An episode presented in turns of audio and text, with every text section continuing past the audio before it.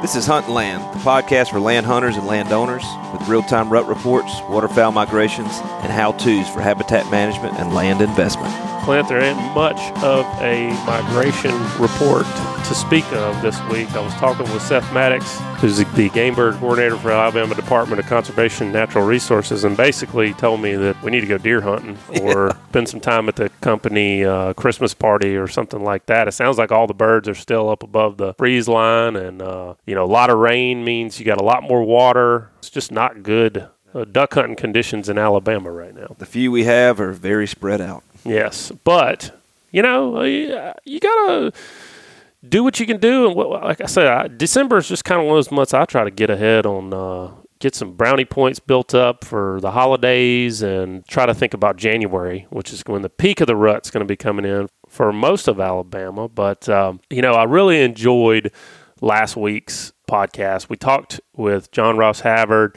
about choosing the right timberland tract. And I learned a lot uh, with his three rules of land. And so we're going to have him back on the show this week. And one of the things we touched on a little bit last week was, you know, we, we kept bringing up wet weather logging and how wet weather, like what we're having right now, creates an opportunity for guys that own timber in in areas that can be logged to sell their timber at higher prices because it reduces uh, reduces inventory. So today we're going to talk with, with John Ross again and, and talk about timber prices in the current timber market. So, so JR Man, uh, welcome back to the show. Uh, we really enjoyed last week. Tell us a little bit about uh, where we are right now in terms of a timber market. Are we are we headed in the right direction, uh, or are we going down? What's going on? All right. Well, uh, thanks again for having me back again. So right now we're headed in the right direction. Like you said, it's been an abnormally wet year all around, but this is going into the normally wet part of the year, and the weather has not disappointed as what expectations are. Uh, we've probably been getting a couple of inches of rain every couple of weeks. And um, for those people that do have a dry piece of sandy ground that drains well and, and holds up to this kind of conditions, that some got good access and accessibility, like we talked about last week, the prices are moving in the upward direction. Well, I'm glad to hear the prices are moving in the right direction. Before we, you know, really get into what those prices are, tell me a little bit. Explain to the folks listening what when we talk about timber, what are the different types uh, that somebody's going to sell? We kind of touched on it a little bit last week. That there's, you know, even within different species, there's different types of products, and most people are more familiar with pine, so we can kind of start there. You know, pine can range anywhere from pulpwood would be the the base product. Um, it's the, the first thing you could cut. It's the smallest thing you could cut outside of anything where there's a, a fuel wood market. Then you, from there you would move up into a, a chip and saw category. There's kind of subcategories of that. The canter wood would be a, a small end chip and saw, whereas traditional saw uh, chip and saw is you know a little bit bigger and then you now hold on a minute. You gotta you gotta dumb it down a little bit for me. So if okay. we're talking about pulpwood, are we talking about paper? Yes. All right. Correct. What types of paper? Are we talking about the kind of paper that I print uh, stuff out on my, my printer on, or are we talking about cardboard, or are we talking about all of it? What makes what? Uh, so pine is more used for brown paper. That would be cardboard, packaging, Amazon any, boxes. You know, any kind of paper that you're looking at that's that's brown is, is pine. And that like those little baggies that I see Clint carrying out of the convenience store on Friday That's right. The stuff, that, the stuff they used to sack your groceries in when you were yeah. a little kid. Our beer cans. Um, before plastic became so prevalent. Uh, when you say canter wood, I keep hearing that's a really a hot commodity right now because it. I'm, I'm seeing a lot of tracks get clear cut that in my layman mind thought they were pulpwood, but everybody tells me they're selling them as canter wood. Yeah, if you if you meet uh, certain size specifications, if you're you know if you, you're probably going to be looking at a minimum size of 11 inches at the butt, and they can go. It depends on what mill you're hauling to, but usually a canter wood tree would go up to about a three inch top, maybe three to four inch top, and but they've got to be straight.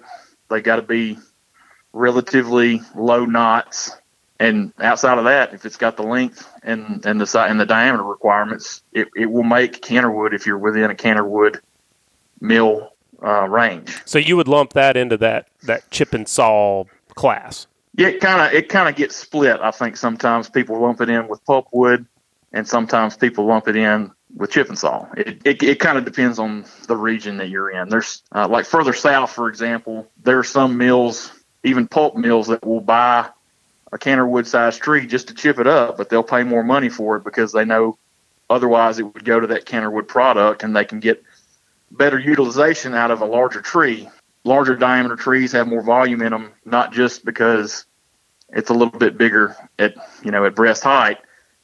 It has you know, an, an inch is not necessarily an inch. An inch is kind of an exponential difference. So of diameter can equal a lot of length. Right. So the when you got a forester that knows how to merchandise and market your timber properly, it can have a big return over and above what people would just consider normal prices.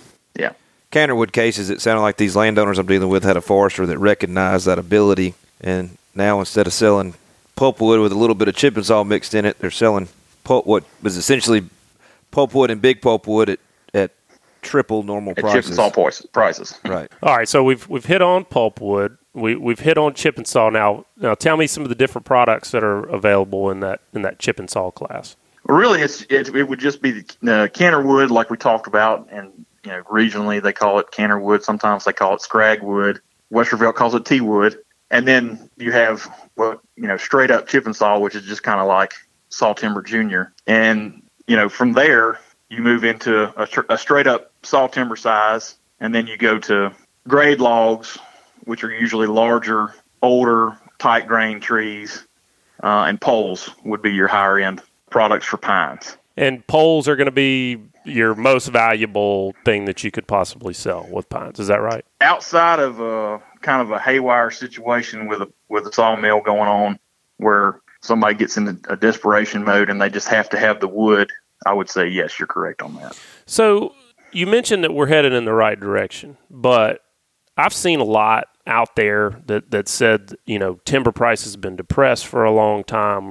You see a lot of things like this in the headlines and from various sources. So my question is, we're heading in the right direction, but but where are we right now? So say take for example uh, pulpwood. Where where are we with with pulpwood uh, in Alabama right now? Well, uh, going back to what you said, you know, timber prices being depressed over a long time. That's that's entirely true. You know, the the Great Recession we had set things back with increases in prices. It kind of took things down to a base level and kept them there for a long time. And now we're just sort of starting to gradually creep out of that.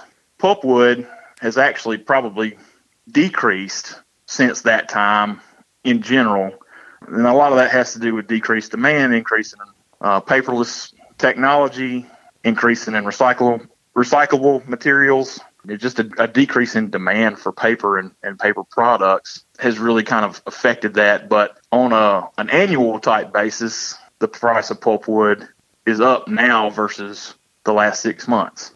Uh, in South Alabama, you might be getting nine to twelve dollars a ton for just a straight up pulpwood tree. If you get into that what some people call super pulp, which would be that Kennerwood size tree we talked about, you're probably looking at a lot more money for that, more in the fifteen to twenty dollar range.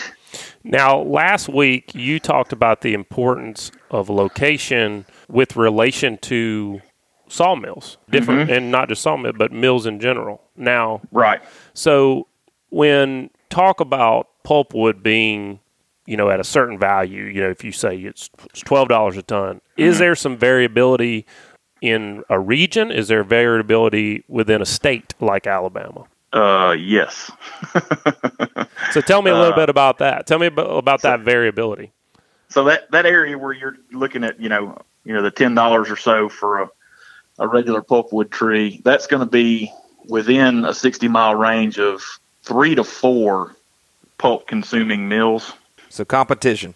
That's right. If you got into say North Tuscaloosa County, Lamar County, Pickens County, up there where there's not a mill within 50 miles and probably a 60 to 80 mile haul minimum for just about anything, you might not be getting three or four dollars a ton.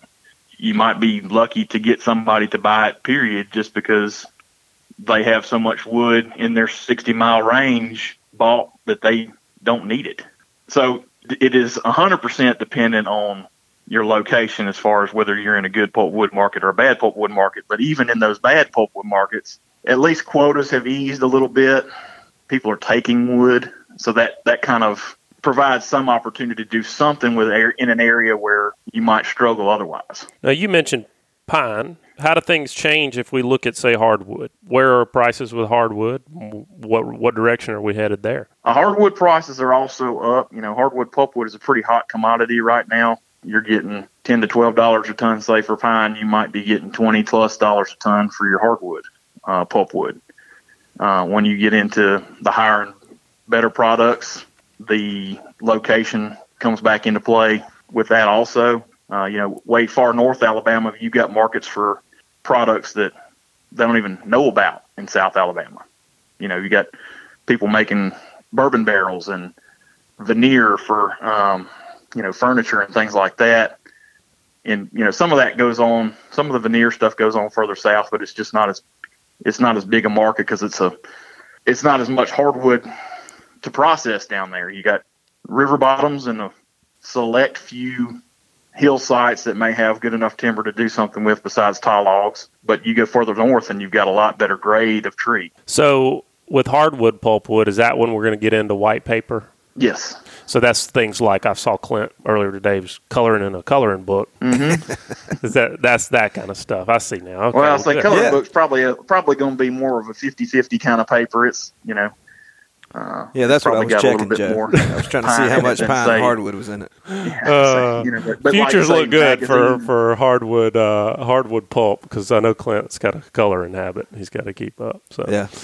But Well- the kind of papers that you use for like magazines and, and you know anything that's real shiny and nice looking, that's probably high content of hardwood. Okay, great. All right, so talking about that variability, getting back to that variability, I had to poke fun at Clint a little bit, but when we look at the variability, how does a how does a landowner know what he's got in terms of not only knowing what type of merchandise he's got on his land, but how can he determine if it's a good market where he is?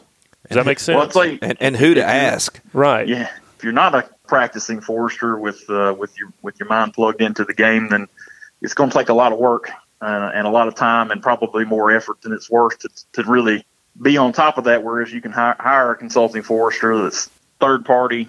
They have a fiduciary responsibility to you as a landowner to give you the advice that you need to tell you this is a good time to sell this product. This is what's going on in the market right now. This new mill is coming on. It's not online yet. Well, you mentioned something earlier that that was interesting to me. I want you to go back and, and hit on a little bit more. You were talking about board feet, and mm-hmm. in one sentence, you're saying that timber's worth a certain amount per ton, but in Right. another sentence, you're saying that there's this many board feet in timber. So, how do those two things? How do they play together? Is is timber's being purchased by the ton, right?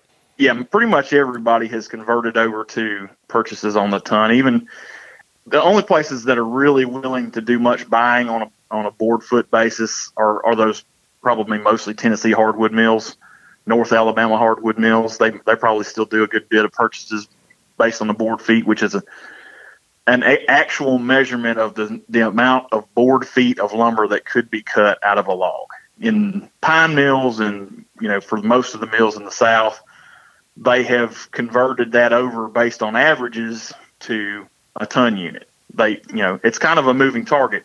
The larger the tree, the more efficient it is as far as uh, merchantability. You kind of think about, I'm a big guy, so let's talk about pizza. If you order a medium sized pizza versus a large sized pizza, the medium's only probably two or three inches diameter, smaller than the large, but it's got a lot less volume. It's the same thing with timber. So if you look at a smaller log, got more waste, there's more round parts that have to be cut off so they can get to a square piece that they can saw up, and it's got a higher percentage of bark and cambium to wood. It's got a less length.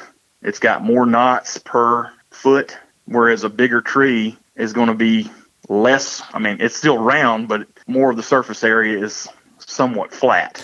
if I'm following your analogy correctly, it's kind of like if we go back to the pizza example. hmm If you've got a medium pizza and you got a large pizza, okay, y'all stay with me here. You got a medium pizza, you got a large pizza. The crust on the pizza may be two inches thick, and it's two inches thick whether it's on a medium pizza or on a large pizza. So Right. if you cut that crust off, you've just lost a much higher percentage of the medium medium pizza Yep. than you have of the large pizza. So, so what you're saying is that a larger tree, i.e., an older tree, might weigh a, a truckload of, of logs, even if they, they weigh the same. If it's an, a truckload full of young trees versus a truckload full of older trees, the truckload of older trees is going to have more board feet of timber in it, of lum- Correct. lumber I'll, I'll. I'll correct you just a little bit and say Yeah. size doesn't always mean age. There's a lot of different factors that could make a smaller tree actually older than a larger tree. Diameter is what I, sounds like what I should have said. Yeah, that's more accurate. You know, a larger diameter is going to have more volume Okay. than a smaller tree. So we're talking. I mean that that's all well and good, right? We now we understand that that a, a larger diameter tree has more board feet of timber in it than a than a smaller diameter uh, tree of the same the same weight. You know, if weight is constant. But how does that play into a guy that's wanting to think, is thinking about cutting trees right now? Uh, What difference does that make? Because if a, if a guy is it because if he doesn't know what he has on his on his properties, maybe he's selling it for uh, less than what he could. That's possible. You know, if, if you have that larger average diameter, so, you know, those per ton prices are, are really calculated based on a moving target average. Like we talked about, the, the smaller trees have more waste. They weigh the same because you, you know, if you look at a truck that weighs 30 tons, you know, as far as the load goes, you can put 30 trees on or you can put 10 trees on. You know, which, which trees do you think are more valuable? the 10 or the 30. Those prices are, are calculated based on an average ton per thir- uh, per thousand board feet. When you cruise a cra- tractor timber, you're calculating the board feet, and then you use an average to calculate the number of tons per thousand board feet is. So you're going from a, you- a volume to a weight. Correct, because it's a lot easier to weigh a truck and say it's X number of tons than it is to get somebody to pay you know pay somebody to go out there and calculate the board feet on every log that comes off the truck. Right. And I guess that gets back into sorting it too when when you when you're talking about merchandising timber. Is that all done uh, when we're talking about that we're talking about that being done through a cruise or are you talking about that being done at the time of cutting or or both? Well, it's done in both. I mean, working with a consultant and he goes in to give you an estimate of the value of the timber, he's going to merchandise the volumes based on what he sees the specifications are for the local area. Uh, You know, I'm going to I'm going to merchandise out the crews and say, you know, we have this many tons of pulpwood, this many tons of tons of chip and saw, this many ton, tons of uh, saw timber. That's not necessarily going to match up 100% with what the guy in the loader does when it gets cut down. So And- Clint, on the on the sales side of things, if we're in a uh, let's just call it a rising timber market, and we could say we're in a good timber market, whatever you want to say, but if timber prices are are are doing better and they're increasing, if a guy's considering selling his land, is does he want to cut his timber and sell that timber uh, when when the market's up, or do you want to leave those trees standing to sell it? I mean, how would that affect the value of the land itself, the dirt underneath those trees? Well, if you clear cut it, it removes all options of the buyer to cut it or manage it themselves, and now they're stuck with a clear cut, which you can have the best logging crew that's ever existed, and it's still going to look like a clear cut when it's finished. It's going to look pretty rough, and it takes some time to heal, and so it typically devalues your land anywhere from I'd say two fifty to five hundred dollars an acre, depending on what market you're in, just based on pure aesthetics and you know And you're talking about devaluing at 250 to 500 on the dirt itself. just the dirt. yeah. Well, the timber's no longer there. Right. Um, I find it more advantageous in markets like that to leave the timber there. Now, there are some exceptions. You know, prices get really crazy like they ha- did in late 09, timber prices like they did in late 09, early 10, or pulpwood quadrupled and quintupled in some markets. it probably makes some sense to go ahead and liquidate that, but we don't see that hardly ever anymore. I'd probably almost say never.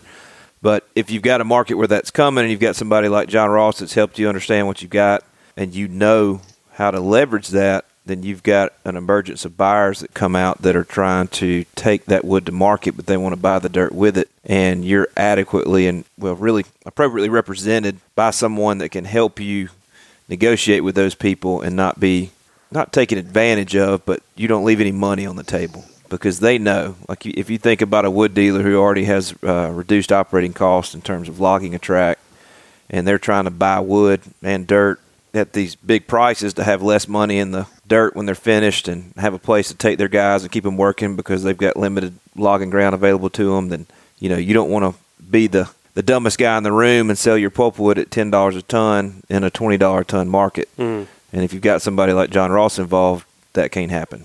right. When you hear that, don't think pulpwood is worth ten dollars no matter what. That goes back to what we were talking about earlier. Yeah, with there's also a six dollar ton market, in which case you can kick John Ross, but you'll still at least know what's there. Yeah, but that's his that's his job is to make sure you don't screw everything Yeah, up. it, but, Right. you know, having a good consultant forester uh, help you and, and you know really tell you not only when to cut but when not to cut. I'd say is probably as equal or more important uh, than anything out there.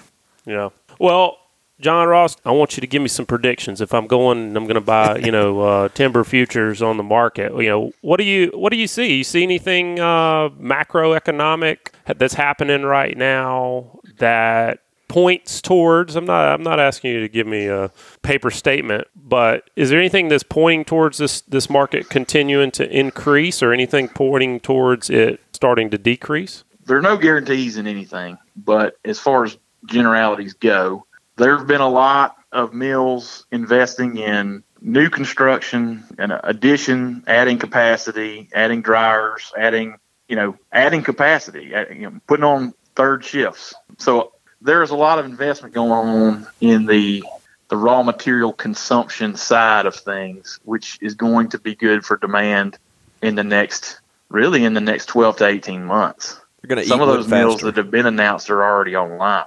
So they're going to eat wood faster.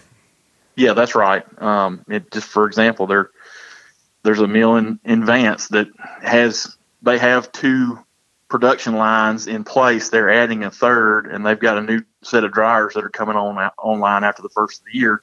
They're already looking for wood to fill that need, Hmm.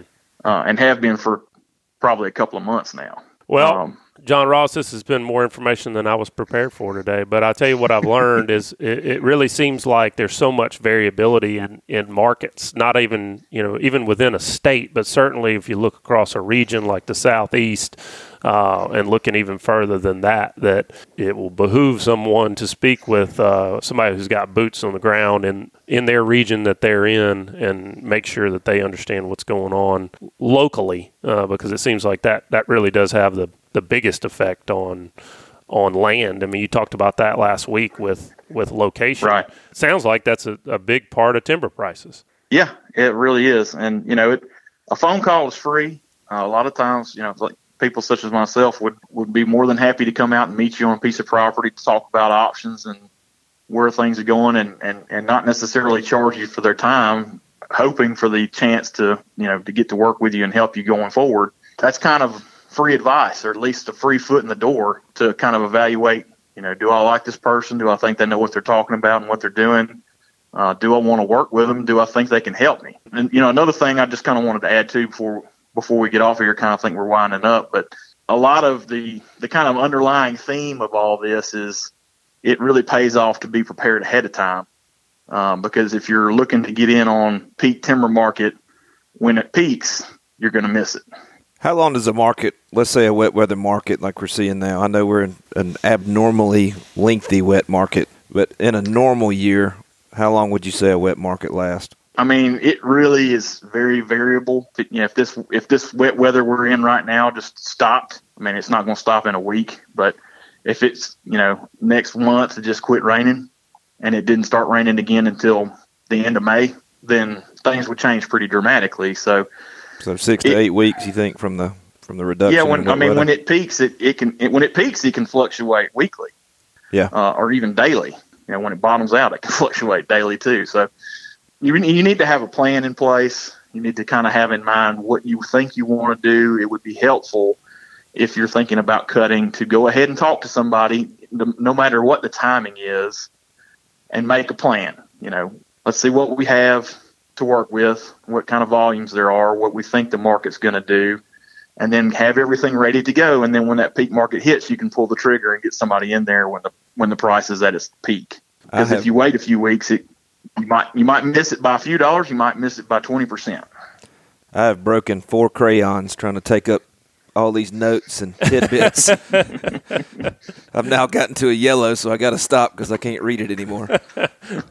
well, John Ross, thanks for the information today, buddy, and uh, uh, we look forward to checking back in with you soon. Uh, we're keeping an eye on these on these timber prices and keeping an eye on the timber market. Uh, tell everybody again, you know, kind of your area and w- where you work out of, and, and if they want to get in touch with you, how they can do it. Yeah, so I'm I'm located in Birmingham. Our office, our, our local office here is in Vestavia Hills, but I'll range pretty pretty far and wide. I'm working on anything from Dallas County to the Mississippi state line, and then you know that's going northwest.